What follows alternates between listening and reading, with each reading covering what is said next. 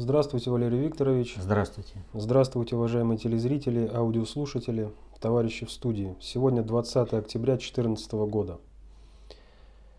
Начнем с первого вопроса. Вас, Валерий Викторович, просят прокомментировать поездку Путина в Милан. Ну, саммит Азия-Европа, который состоялся, он, в общем-то, основной интерес был вызван тем, что там должна была состояться и состоялась встреча Путина с Порошенко. И как она состоялась? Ну, фотографии, видео, которые есть, оно звучит там, что называется, каждая фотография стоит больше, чем 1000 слов, объясняет.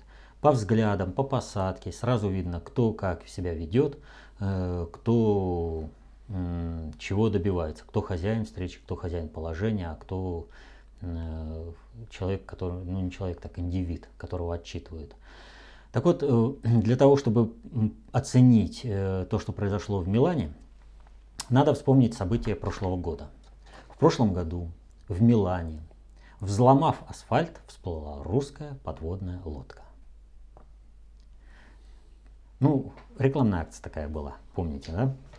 Так вот, нечто подобное и произошло в Милане в этом году, когда, по оценкам западной же прессы, несмотря на то, что Европа вся объединилась и частично была поддержана Азией для того, чтобы надавить на Путина, и тот сдал интересы России, у них ничего не получилось. Путин не сдал ни дюйма, ни сантиметра.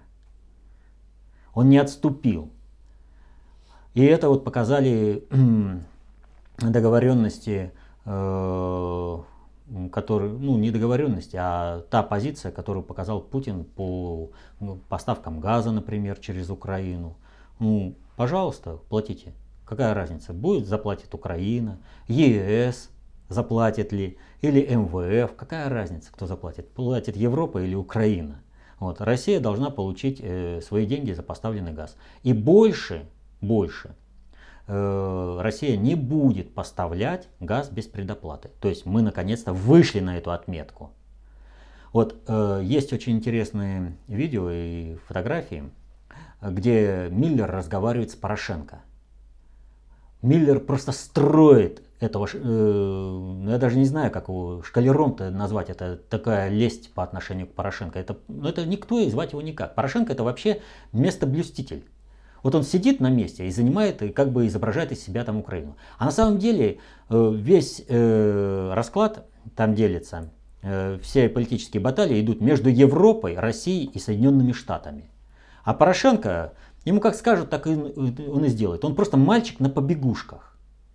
Вот. И поэтому с ним, естественно, никто не считается.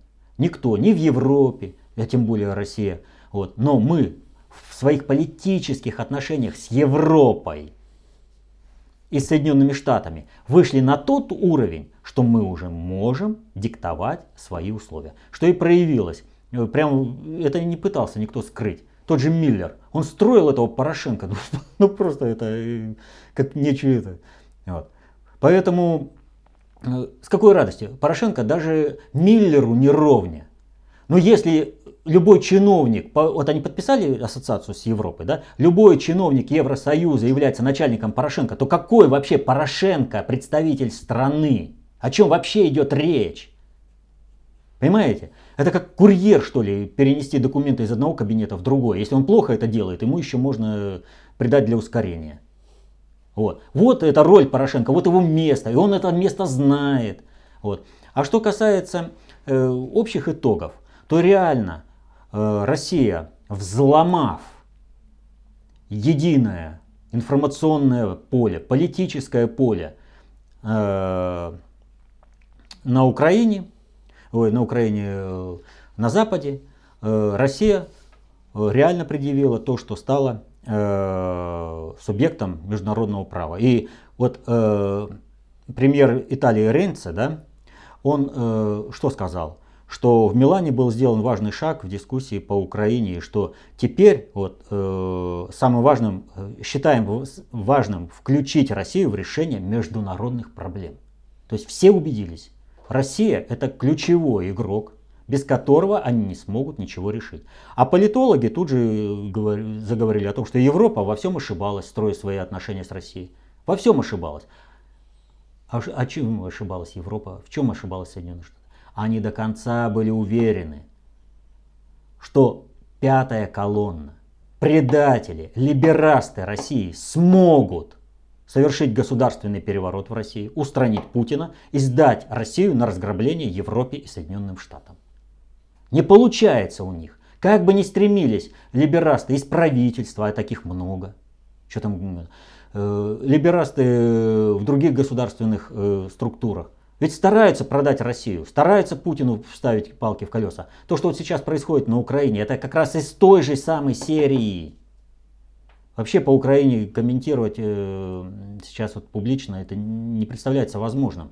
Потому что за каждым словом это реально человеческие жизни. А то, что там происходит, ну, это настолько оперативно, это настолько быстро. Там нужно комментировать именно участникам, то есть консультировать участников этого процесса, для того, чтобы снизить конфронтационные вещи. Вот. Так что все нормально произошло. Россия подтвердила свою позицию, заняла новые позиции в мире, и Запад вынужден с этим считаться. И результатом вот этого новой позиции стало что? Суд во Франции согласился выдать России экс-министра финансов Подмосковья. Ну никак они до этого не могли, а теперь понимают, надо с Россией как-то дружить. Это еще вот решение как бы оно такое, да? Но сказать и сделать перед начальником «ку» поспешили, потому что еще и Мистраль есть. Россия-то может отказаться. А вот для Франции это вообще очень большая катастрофа. Так что новая планка в обретении государственного суверенитета, концептуальной независимости России сделана в Милане Путиным.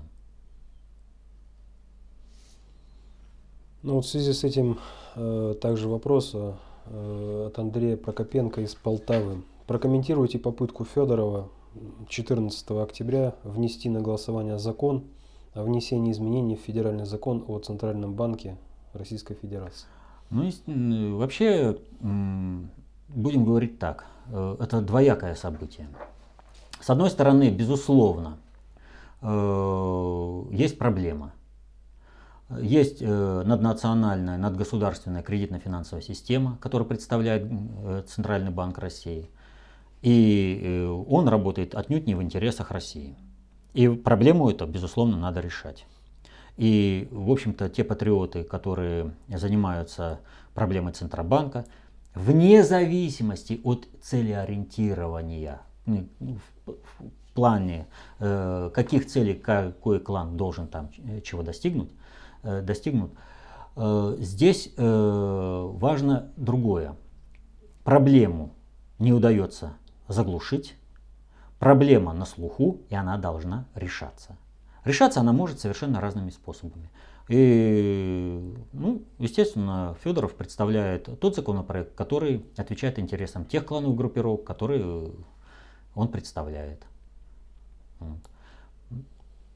При решении, естественно, его надо, этот закон, подкорректировать. Ну, я думаю, что и сам Евгений Алексеевич с этим спорить не будет, что его надо немного будет подкорректировать в интересах всего общества. Два вопроса по следам прошлых передач. Первый от Ивана. В своих статьях Юрий Мухин предлагает версию, что Боинг как таковой вообще не сбивали, а сбросили обломки уже утилизированного промышленным способом самолета и трупы якобы пассажиров. Статья выглядит весьма убедительно. Что вы можете сказать по этому поводу и почему вы уверены, что самолет все же был сбит? Почему уверен, что самолет был сбит? Потому что достаточно много средств объективного контроля, подтверждающих о том, что самолет был сбит. Что касается всех остальных версий, ну мы уже об этом говорили. Сейчас об этих версиях говорить очень трудно, даже о том, как реально был сбит самолет. То есть мы на основе анализа выявили, как он был сбит. А, так скажем, улики, вещественные доказательства нужно собирать на земле, и нужно этим делом заниматься. Значит, что касается трупов, которые могли там находиться. Реально, то есть загруженные. Вообще практика перевозки трупов самолетами, она, пассажирскими самолетами, она очень сильно распространена. А если самолет дополнительно планировался к сбитию, то лучше взять на борт побольше таких трупов, по которым потом отписался, и они просто, в общем-то, закрыты. Самолет сбит, поэтому вам труп не доставлен. И куда пойдет этот человек? Да никуда он не пойдет, в принципе. Вот. А за счет этого что снижается? Любой живой человек, он несет какой-то багаж. А на трупе можно сэкономить груз. Это вот одна из версий, а не то, что это и было так. Все нужно проводить там расследование, чтобы этим делом определиться. Что касается того, что там может быть связка с другим самолетом, пропавшим в марте, да, это может быть, скажем, корпус самолета, двигатели были порезаны, загружены в самолет, и когда самолет сбили, в обломках одного самолета находятся обломки другого самолета. Но, опять же, об этом говорить сейчас преждевременно. Сейчас нужно проводить полное расследование. А расследование, в общем-то, таково. Самолет должен был сбит даже по одной простой причине. Это был знак Путину. Вот. Поэтому говорить о том, что это фейковый самолет, что такого самолета не было, ну а сколько людей, сколько это видело?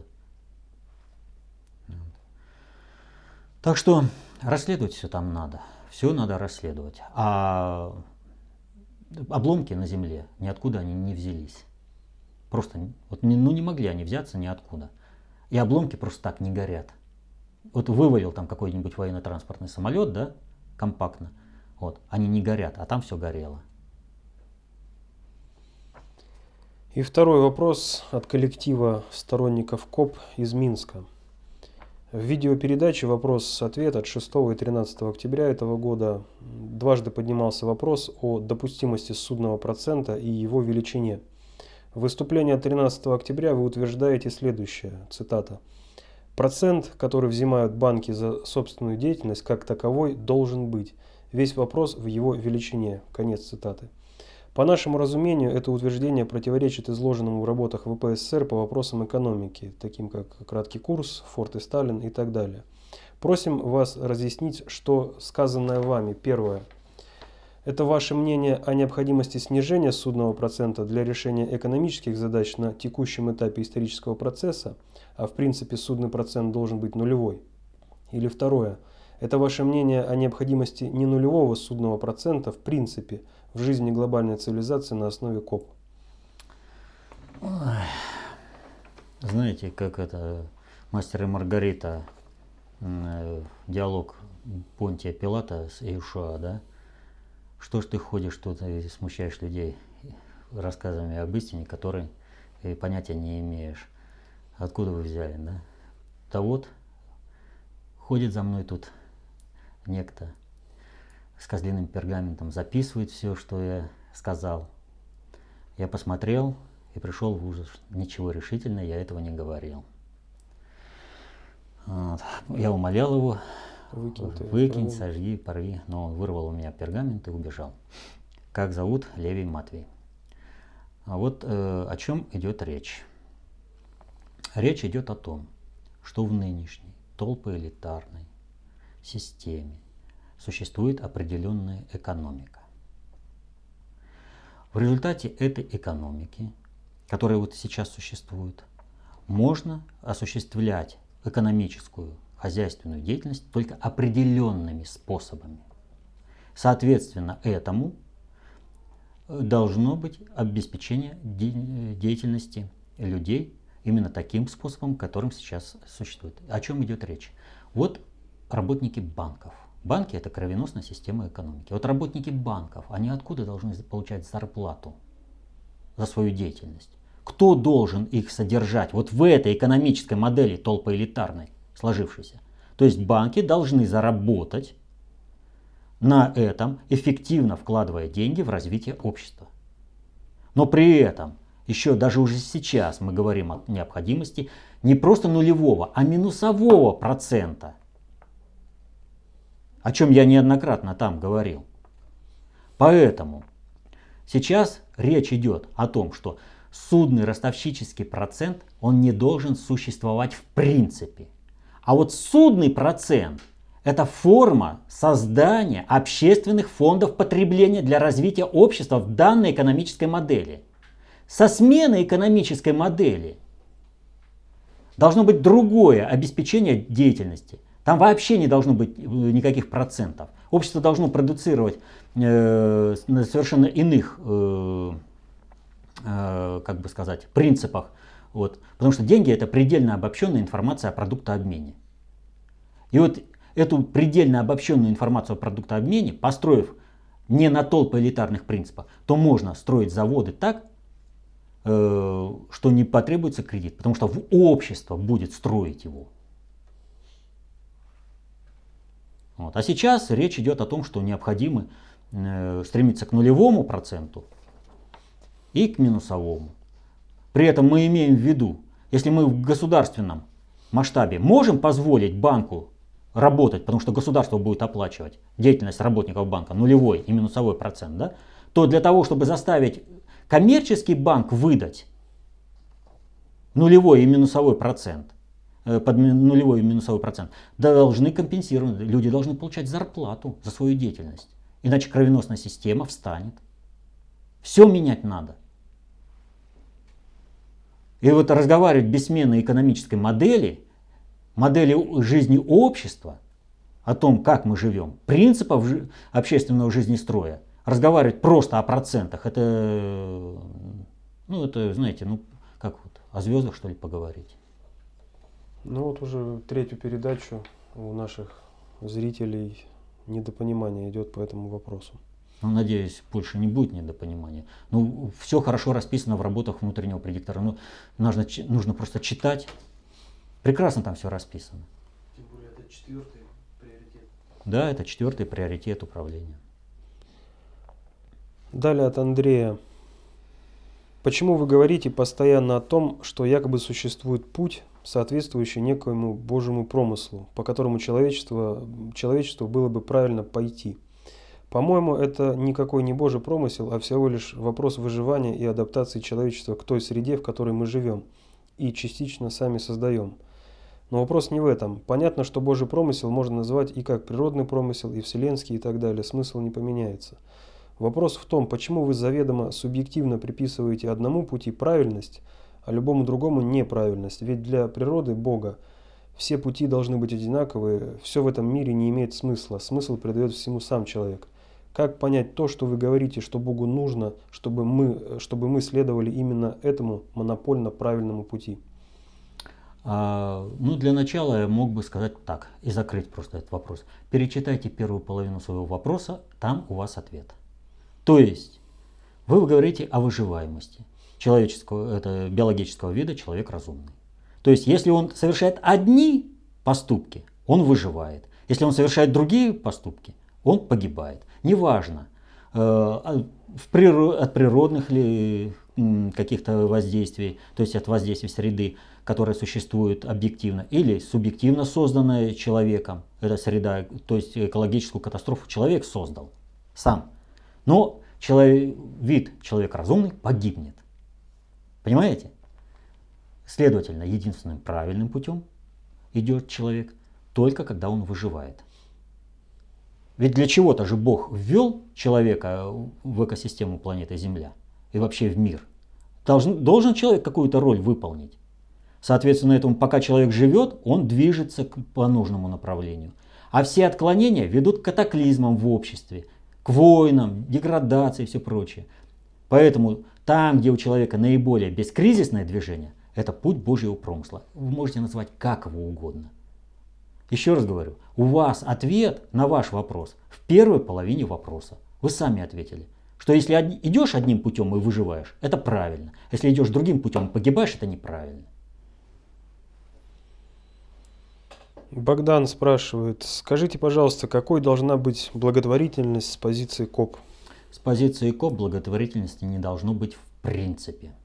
Человек, любой человек, должен иметь возможность жить полноценной жизнью в составе общества и обеспечивать свою жизнь достойно, не надеясь на какую-то там мимолетную снисходительность или какую-то милость власть придержащих или более богатых людей. Он не должен ни перед кем не унижаться, ничего. Он должен иметь возможность обеспечить свою жизнь сам.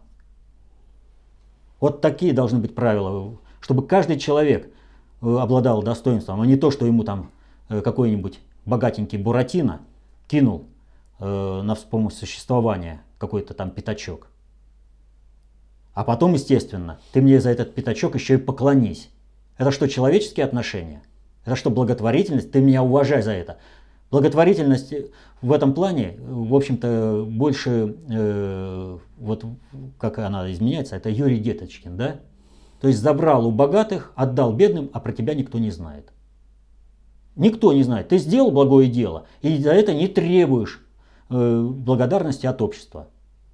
Понимаете? Так вот, каждый человек достоин уважения. И он должен иметь возможность заработать собственным трудом, вне зависимости от того, в каком положении он сейчас оказался. Вот. Субъективно имеется в виду. Но система-то у нас какая? Не только инвалидов, но даже здоровых людей выбрасывают на обочину, и им нужно помогать. Вот этой системы не должно быть, в принципе не должно быть. Ничто не должно унижать человека. Вопрос от Юрия. Согласно закону времени, частота социального времени ускоряется. В связи с этим у меня вопрос. Этот процесс бесконечен или существует какой-то пик, после которого пойдет обратный процесс? Обратного процесса не будет. Человек будет осваивать в соответствии, если он нравственно к этому моменту успеет выйти на этот путь развития, то он начнет осваивать биотехнологии. А тупик, что создавать каких-то киборгов, переносить сознание на компьютерные носители, это просто гибельный тупик. Вот. Человек должен использовать резервы собственного организма. Ведь о том, что есть телекинез, телепортация и прочее, у человека есть достаточно достоверная информация. Просто человеку это надо освоить. Но пока он не будет готов к этому нравственно, он не сможет это освоить. Вопрос от Елены. Мне 55 лет, архитектор. С вами год, в том числе и моя внучка. Сочла жизненно необходимым давать ей знания, не включенные в школьный курс, то есть темы, освещаемые в КТ. Все вызывает бурный интерес и впитывается как губка. Внучка втянута в проблемы социума с первого класса. Так что учимся видеть все в правильном свете. Вопрос. Следует ли адаптировать подачу материала 30-летнему подростку? Вообще любому человеку следует адаптировать подачу материала в систему его образов, потому что усредненная, она, в общем-то, требует достаточно большой самостоятельной работы, вот усредненная информация.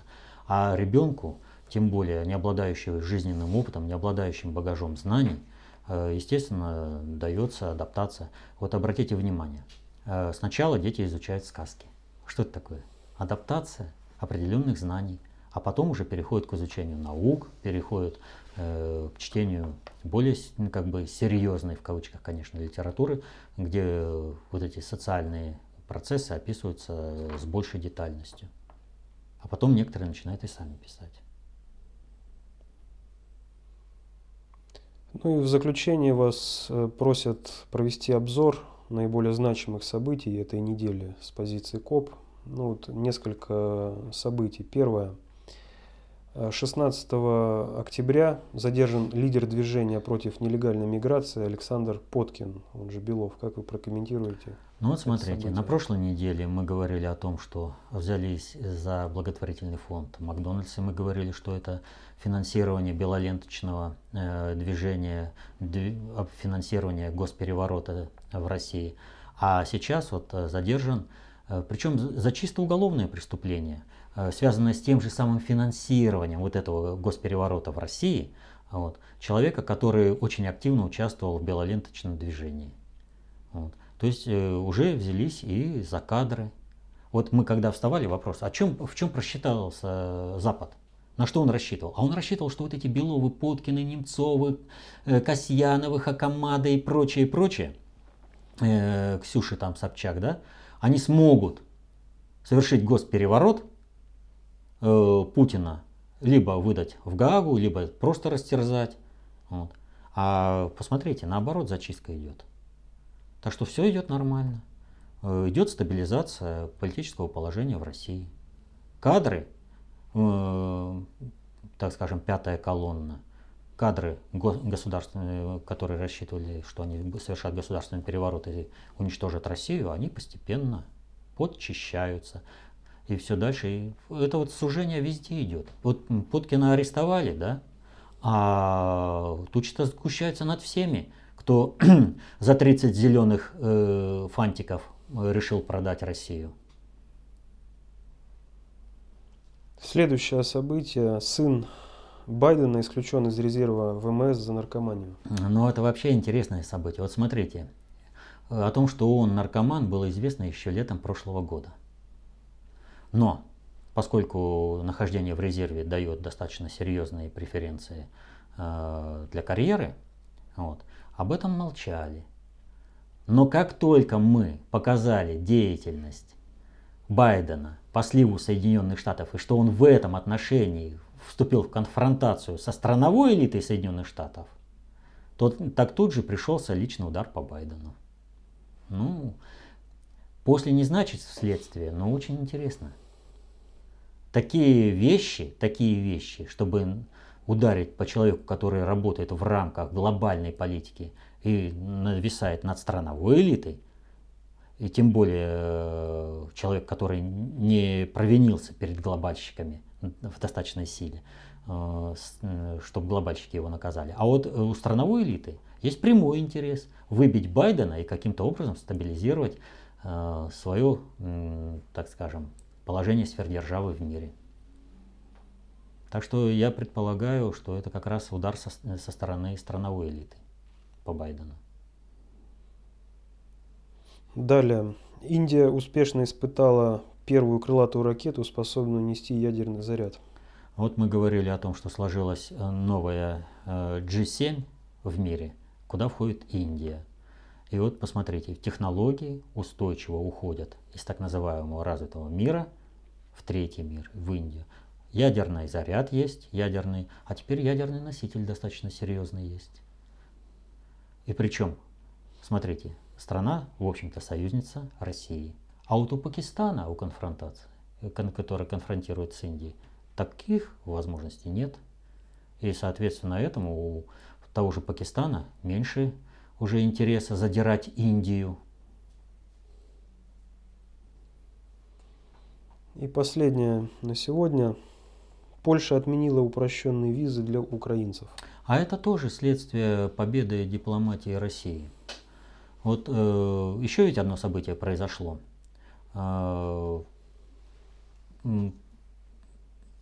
Украина хотела купить уголь в Польше. Вот. И у нас по этому поводу уже сказали, ну как же так? Польша непоследовательна. Когда требуют от России, чтобы мы бесплатно поставляли газ Украине, это вроде как демократия. А когда Польша отказалась бесплатно поставлять уголь, это вроде как уже не это самое. Экономика. Да. То есть вы, ребята, будьте последовательны. Ведь на основе чего Украина потребовала от Польши, чтобы та бесплатно им поставляла уголь. А на основе того, что Украина находится на острие войны с тоталитарной, недемократической Россией. Она защищает демократические ценности и защищает Запад, в ту же самую Польшу. Поэтому, Польша, давайте содержите нас по полной программе. А поляки говорят, нет, мы даже вас вообще к себе пускать не будем. Вы даже чисто такой личностный туризм уже является накладным для нашей экономики. Чем больше бардака и развала в экономике на Украине, тем больше украинцы будут стремиться перенести свои проблемы к своим хозяевам, даже в лице Польши. Ведь не надо забывать, что менталитет галицийского сведомого украинца, он заключается в чем? Вот если украинец добился того, что он стал каким-нибудь помощником кельнера или начал подавать еду слугам хозяина, это огромный карьерный рост. Это он... А если человек стал свободным, если он полетел в космос, если он стал проектировать, и у него нет хозяина для вот этого сведомого украинизма, это да вы что, как можно быть так? Нужен хозяин, причем даже хозяин, это слуга хозяина. И вот Польша... Домашним неграм. Да там даже, вот понимаете, вот услужить слуге хозяина, и тем самым, это вот, вообще сведомые украинцы, они опускаются именно вот на этот уровень. Понимаете, и услужить полякам, даже при всей ненависти, там все, всей непростой истории взаимоотношений польско-украинских и волынская резня и все прочее, они в поляках, в Польше видят слугу западного мира. И, соответственно, они пытаются услужить там, для того, чтобы услужить хозяину. Но тем самым они напрягают, в общем-то, экономику Польши. И они защищаются. Это, в общем-то, логично. Это был последний вопрос. Ну что могу сказать по этому поводу? Вот вопросы, они показывают одну простую вещь. Многие вещи нам непонятны не потому, что наши понятия слабы, но потому, что сии вещи не входят в круг наших понятий. Следовательно, перед каждым человеком стоит задача расширять круг понятий. А это он сможет сделать, если он будет изучать достаточно общей теории управления, концепции общественной безопасности. Вот если человек будет обладать знаниями, как разбираться в этом информационном поле, какое событие, что значит, он будет самостоятельным, он никогда не будет мечтать о том, чтобы стать лакеем у какого-нибудь лакея. Он будет всегда вольным человеком. Он сам будет определять свое будущее и обеспечивать будущее своих детей. До новых встреч, товарищи.